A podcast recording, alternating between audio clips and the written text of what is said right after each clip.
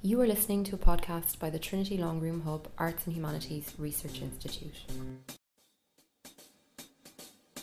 Trinity Longroom Hub, um, which is our research institute in the arts and humanities. It's lovely to see so many people here for this lovely fellow in focus with um, with Alex, who has been with us now for it seems like a couple of months, but maybe it's not that long. Alex, how long have you been? Two? Has it gone already? It's. I, I know you're leaving on on on Wednesday. Um, but just to introduce myself, my name is Jane Ohlmeyer, I'm the director of the Hub, and our fellows are a hugely important part of our community. Uh, and uh, Alex has been with us for two months, and he's been hugely productive. And we're going to hear a little bit about his work in, in a moment. Um, we're very grateful to our colleagues in the manuscript and print cultures theme who nominated um, Alex for this fellowship. And we're very grateful to our colleagues in the library and especially to Laura, who's been such phenomenal hosts um, uh, uh, for Alex during his fellowship. And actually, Laura is going to be our interlocutor today. Um, so, aside from welcoming you all, I also just need to point out that Francesca is filming, um, but she's not actually filming anyone in particular. But obviously, if you have any objections, it's really important that you tell her to make sure that you know. It's really just to film Alex. It's really she's. I was going to say she's really interested in Alex, not the rest of us. Um, and the reason we're doing this is um, uh, we prepared a little uh, video uh, on um, Alex's visiting research fellowship and his work on the Fagel collection, which we then hope to post online alongside the other Fagel uh, videos that we made probably about two years ago now uh, in an effort to bring the attention of the world to the amazing Fagel collection. And it's actually had tremendous traction. So these little videos obviously are really important in drawing attention, not just to the Fagel, but of course to Trinity more generally. So without further ado, if you could join me in uh, welcoming um, Laura and uh, Alex, uh, and over to you guys. On? Is microphone on? Yeah. yeah, great. So Alex, it's a great pleasure to be talking to you this afternoon. Uh, we've got about 40 minutes, I think, to have a conversation, and we'll leave some time at the end for any questions from the audience. So I thought we would open with a little conversation about you and about your profession. So maybe you could tell us um, how you describe your professional self, what it is that you do, and share with us why it excites you. I, I usually tell people that uh, I'm a book historian and a bibliographer. Um, and then the question is, what, what is that really? Um, uh, and that depends on the people that you're talking about, uh, talking with uh, if they understand what a book historian does and what, what he tries to, uh, to research. Um, the thing is that uh, the most productive work that you can do is uh, catalog records, try to create data, and on the basis of the data you can uh, uh, start your research. And um, I try to do both and both work together. I think we talk a little bit about that later uh, because you asked about me. uh, I worked in, in, I've worked in libraries in Netherlands and research institutions for the past 10 years in the Netherlands and Sweden. Uh, most of the time I spent at the uh, National Library of the Netherlands, the KB. Uh, I've been involved with cataloging, in uh, book history, in all kinds of projects in the library. We had a coffee this morning where you were explaining to us the unusual situation in the Netherlands where a lot of uh, people under the age of 40 are actually self employed. So technically, you're a self-employed book historian, which sounds like a rare treat, treat yeah. from this side of the table, but I suppose poses challenges as well in terms of ensuring longevity of your uh, professional career and your development. I, I think that's uh, that's exactly the reason why I'm hesitating a little bit. Uh, because it's so difficult to explain. In most countries, you, uh, you sign up for a job and you work at an institution and they pay your salary. Um, it used to be like that in the Netherlands for a long time, but in the past 20 years, a lot of people uh, actually are self-employed, uh, meaning that you're hired for a project, and um, that creates all kinds of difficulties when you're talking about who's your employer because at the moment I'm involved in a project uh, between the National Library of the Netherlands and the University of Uppsala in Sweden. I'm working as a curator at uh, the House of Parliament uh, in The Hague. Uh, and I'm here now in uh, Dublin as a visiting fellow. So that's three different projects that I'm working on. Three different employers, three different priorities. That's very interesting. Thank you. Yeah. So um, you're here, obviously working with the Fagel collection, and I thought that you might give your overview, outline uh, what this collection is, describe the Fagel collection uh, of Trinity College Dublin. Um, the, the, the Fagel collection is uh, an 18th century private library uh, that was brought together by uh, five generations of uh, griffiers of the, the States General, so a high administrative officer in the, in the Dutch Republic. Um, and it's, it's, as far as I know, the largest private library from the Dutch Republic that is still uh, uh, around. Because at the time, uh, uh, Uh, uh, a lot of people were uh, collecting books, and we know of other libraries of tens of thousands of books. Um, but usually, when uh, when somebody died, the entire library was brought up for auction and dispersed again. so we know about all those libraries from library catalogs, from auction catalogs, and you can reconstruct those libraries. But to have a library in its entirety still in one place uh, that's quite special. And it's even more special that it's not in the Netherlands, uh, because uh, that needs some explanation. Uh, that you find the largest 18th uh, century private library from the Dutch Republic in Dublin. Um, the reason is that in 1795 the French troops came into the Dutch Republic and the Dutch Republic basically came to an end. Um, that also meant that the administrative career of the Fagel, uh, at that time Hendrik Fagel the Younger, uh, uh, came to an end. He was in London at the time. Um, his contract ended. Uh, basically, it's about employment in this conversation. Yeah, yeah. he, uh, so he became self-employed. Uh, uh, anyway, he had all kind of uh, financial problems, and uh, he came up with the idea to sell his library. An auction catalog was compiled in, in London uh, in 1802, but the sale never took place. The library uh, was sold uh, en bloc to, to Dublin. And actually, one of the archivists who works in the library was telling me recently she used to work at Christie's Auction House, and the catalogue they have there has uh, names of people who corresponded about the collection contained within it so people who showed interest, and then ultimately it came to Trinity and completely transformed the collections of the library at Trinity, which is phenomenal. Um, so with the Fagel collection, you have a specific remit under your Visiting Research Fellowship, and we've managed to exploit some of that remit to our own gains as well, and learn a bit more through the work that you've been doing. But maybe you can tell us exactly what you've been working on with the Fagel collection. Um, the, the, the reason that there's uh, uh, so much interest in the Fagel collection from the Netherlands is that we expect that there are quite a few uh, unique items in the collection. The National Library is of course mainly interested in finding those unique items, adding them to the National Bibliography and ultimately also digitizing them so they become available uh, for researchers also in the Netherlands, but basically for anyone in the world interested. Um, so the, the, uh, there have been other researchers, uh, obviously before me, who came to uh, research the Fagel collection. Um, but they never created any, any data. They all did their own research, uh, interesting as it may be. Um, the, uh, it, it's not available for other researchers at the, at the moment.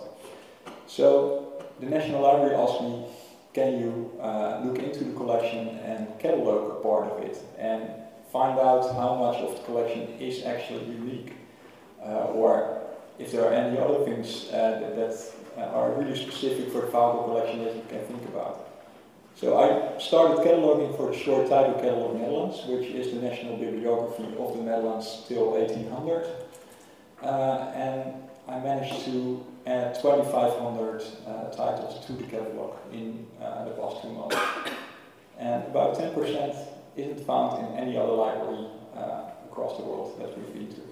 It's really extraordinary figures. That is great data to be able to share the impact over two months of you working here. And uh, I wonder if you could actually tell us um, some of the other interesting things you found when working with the Fagel collection. So we talk about it as this u- unique private library from the 18th century. But what other stories have you found when working through those individual records uh, and the provenance of some of the collection as well? It's, it's, um, it's interesting when you talk about I, this is the part that I really wanted to start talking about straight from the beginning of this conversation. Um, this is the meat. Okay. um, we, we're talking about the Fagel collection as a Dutch private library, but uh, the question is, is that really the case? Uh, what kind of a library are we actually talking about? Because the Fagels were uh, administrative officers in, in the Dutch Republic. Um, they had a lot, a lot of involvement in Dutch politics, and there are really large parts of the collection that you wouldn't find in a private library. Mm-hmm. Uh, they tell you all kinds of things about uh, Dutch administration in the 18th century, uh, much more than uh, it tells you about a private book collection. Um, so, I think one of the interesting things that I found is that uh, it's actually not one collection, it's a combination of collections. It's a combination of the different uh, Fagels, because we're, we're talking about Fagel, but there are five. And obviously, uh, the largest part of the collection uh, can be connected to the last two uh, Fagels, but there are also uh, parts of the collection that uh, certainly were around already uh, um, around 1700 in the collection, so they should be connected to the first Fagels. Um, one of the interesting and actually well-known stories about findings in the Fagel collection is the, uh, the travel journal of uh, governor of uh, the Cape Colony in the late 17th century. His name was Simon van der Stel, and he wrote an, uh, an account on travels in uh, southern Africa and the natural history that was found there. We, we know that, uh, that the journal existed. Right. Um, because it was used in early 18th century in, uh, in, in, other books. Um, but when they wanted to make an edition in the early 20th century, they couldn't find the journal. Uh, so they made the edition based on other sources that they couldn't find. And then in the early 1920s, there was somebody at Trinity who said, "Oh, it's in the Fagel collection." we so, have it. yeah, exactly. So, so it turned out to be here. Um, and um, um, uh, they, they used that for a later edition to produce full text. But the question is, why did uh, uh, such an important journal that was supposed to be in, um, in the Dutch archives somewhere, in the, in the archives of the East India Company, why did it end up in the Fagel collection? And I had the pleasure to look into uh, several parts of the collection now, and especially the parts on horticulture, on uh, the, the gardening that several fathers did, uh, proved to be a link to the, the, journal of Simon van der Stel. Because in the correspondence with van der Stel and Fagel, it turned out that uh, uh, the, the first Fagel that we're talking about, Gaspar Fagel, was mainly interested in botanical uh, specimens that he wanted to get over from South Africa that he could plant in his garden. Um, there's a whole story behind that, but you can connect that to all different elements in the Fagel collection. Uh, all the beautiful books uh, about botany that are in the collection, all bound in, in really luxurious red Morocco, uh, uh gold tooled uh, to the boards. It's, it's uh, the, the, the, most exquisite kind of coloring, mm. uh, they can all be connected to that same circle uh, of horticulture, gardening, interest in exotic plants, and um, it's interesting when you uh, think about it that you can all connect that to that one journal that was apparently missing but turned up in the Fagel collection already in the 1920s. Yeah. Uh, but it, it's just a beautiful example that shows you how one book that might turn up can explain a whole history around it. And I think that's one of the uh, most important things that we're doing now. Uh, you're cataloging books, uh, you're creating data, uh, but in that process, um, you're also creating, uh, uh, recreating the network of the late 17th, early 18th century. It's a fascinating example as well because she talks about the collection representing a kind of national or political history, but actually those personal histories are interweaved, and it is only when you start to delve into the detail of a particular item within the collection that you understand those connections, which is really quite extraordinary. It, it, it, really, it really is, and, and I will give one example of the political side as well. Okay. Um, and I, I haven't completely figured it out yet, but uh, at a certain point I noticed that all the books by a French Huguenot scholar uh, called Basnage um, had a personal annotation in, uh, in the books. Um, like a dedication to the Griffier, uh, you uh, great Mr. Fagel, uh, please accept my book. So I decided to ask for all the books uh, from that same author, and it turns out all of them have a manuscript annotation. Oh, Um, I didn't know anything about uh, about that French Huguenot scholar, but it turned out that um, um, he initially settled in Rotterdam, and afterwards he was uh, given a position in the political center in The Hague, and he turned out to be a really interesting connection between um, uh, some of the uh, main political characters in the early 18th century and the French Huguenot community. yeah. Um, again, there's a whole history connected to it, but you wouldn't even think about researching that until you find the connection in the physical books. Yeah. So the individual titles within the Fagel collection can be deceptive in terms of what they really mean. Absolutely. So I know, I know we have this um, personal view about unique items or sole survivors and what that really means. But in some instances within the Fagel collection, they are sole survivors in their historic record of something that had happened or a connection or a relationship. Yeah, of, of course, if you're talking about uh, uh, sole survivors in a bibliographical uh, Mm. way, of course it's interesting, especially if you're dealing with a text that is not known in, in any other edition. Um, but uh, I found one uh, from, I think, 1770, uh, a true sole survivor. No other copy, I, I really tried hard, no other copy around the world. Um, but I did find a review from, uh, uh, from 1770 where the book was um, described as rather pointless and a waste of paper. so it kind of makes sense that it is a sole survivor. All the other ones are simply thrown away. Um, and of, of course, it, it's interesting that you have that one copy that is surviving, Yeah. uh, because then you can use it in research and uh, maybe it is more interesting to us now than it was in 1770. Yeah. Um, but that's that's a sole survivor in a bibliographical way. Yeah. But uh, uh, like you say, um, when you're dealing with uh, with a collection uh, such as this one, every book in itself is in fact a sole survivor. Uh, it may be because of the binding, because of the personal history, annotations, uh, other traces of use. Colouring sometimes is Colouring. unique. Yeah. Exactly. Yeah. Um, so it's it's uh, yeah you can talk about sole survivors in more than one way. Yeah. Ah, I've just changed your mind, that's great. okay. Um, so yeah, our, our ambition at Trinity has been around making sure that every item within this collection is described and then we want to virtually reunite this collection with other collections around the world. So I, I wondered if you could just um, describe some of the connections you're aware of where parts of the Fagel collection intersect directly with other collections you know about, either in the Netherlands or elsewhere, and why it's important that in the longer term we fulfil this project to make sure that it's completely discoverable.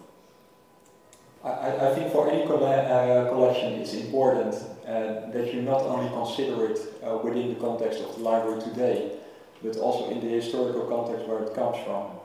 Um, in the case of the Fagel collection, um, it's obvious that there are all kinds of connections with the Netherlands, and especially with the role uh, in uh, administration that the Fagels had. You can see that there's a lot of overlap between the collections here in Trinity, uh, the National Library of the Netherlands, uh, the National Archives, and uh, the National Parliament in, uh, in The Hague.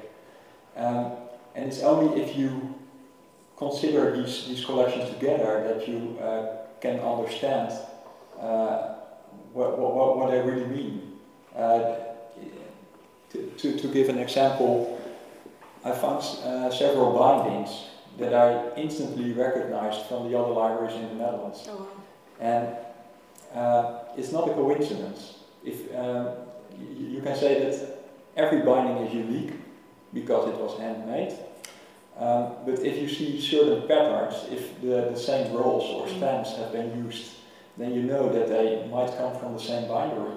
And maybe uh, uh, they can be connected to a certain, um, a certain event. Uh, in fact, I, I found. Um, is, is it time for a little bit of Dutch history? Yes. a brief Dutch history. It's, uh, I, I, know one of the, uh, one of the items that, uh, that is usually shown here at, at Trinity when Dutch visitors come, uh, come over is the so-called Plakkaat van Verlatingen, Mhm. Um, which is the Declaration of Independence uh, from, uh, from the Netherlands, 1581. Uh, but that all started a couple of years before in, in 1577 with, uh, no, uh, 79. 1579, uh, the uh, Union of Utrecht, uh, which basically was the, the, the, the treaty that united the northern provinces. So that's 1579. In 1779, so 200 years later, um, they wanted to, uh, uh, to have a little celebration about that. Uh, and of course, they only wanted to do that because it, um, um, it, it, how do you say that? It, it helped to legitimize Dutch political rule at the moment because they could say, uh, look at it, we're, we're based on a treaty of 200 years ago, and that's the true Dutch constitution. Right. So in 1779, they reproduced the original treaty from 1579 using the original type from the 16th century. They re- uh, recreated all signatures uh, in engraving, um, and they didn't sell the copies, they handed them out to important political people. Right. Uh, so you can understand the Fagels also received one copy. And if you see the copy uh, in the Fagel collection today, it uh, is bound in red Morocco with uh, the, the gilded stamp of the Dutch Republic um, to the boards. And that's actually, actually exactly the same as a lot of copies that I've traced in the Netherlands. Because some 50 copies uh, are still around Right. uh, of this book, and all of them are luxuriously bound. And if you only see the Fagel copy, you can you can basically say uh, say yeah it's it's beautiful it's a beautiful copy it's beautifully bound fine binding uh, let's treasure this. But if you see all 50 copies so connected to other libraries, uh, then you understand the history of this copy Mm. the, the history of the edition because then you know that it was part of a political project to hand those copies out to important people uh, in the Dutch Republic. And to come back to your question, I, thi- I think this is the reason um, why you need uh, not only to, to get a local library like this, to make it available to research, but certainly to connect it to, to other libraries, to um, uh, big data platforms, uh, be it of uh, uh, of um, uh, VIAF, uh, you, you name it, a- a- anything that you can connect your data to, please do. Yeah. That's a really important point to take away from today is that the technologies we apply as we go forward in the next couple of months have to be interoperable with the other databases that already exist. So, yeah, that's great. So, um, we spoke earlier about this being a Dutch library, but some of the languages represented in the books of the Latin, French, German, Greek, Italian, Spanish, Hebrew, Arabic, Russian, Hungarian. Uh, and then there are sheet maps which cover all corners of the world. So really, we wonder if this is a collection of European significance. At this particular crossroads in the um, UK-European context, whether it has a potential resonance of the uh, global nature of the world throughout centuries. It's, it's really interesting that uh, uh, people always start talking about the languages in the collection. Okay. Uh, I wasn't aware of that, but apparently uh, it's, it's fascinating for people to think that there are books in so many different languages in one collection, especially if it's a private collection. Mm. Um, but uh, the, the, the Dutch Republic in the 17th century and for some part also in the 18th century was known as the bookshop of the world.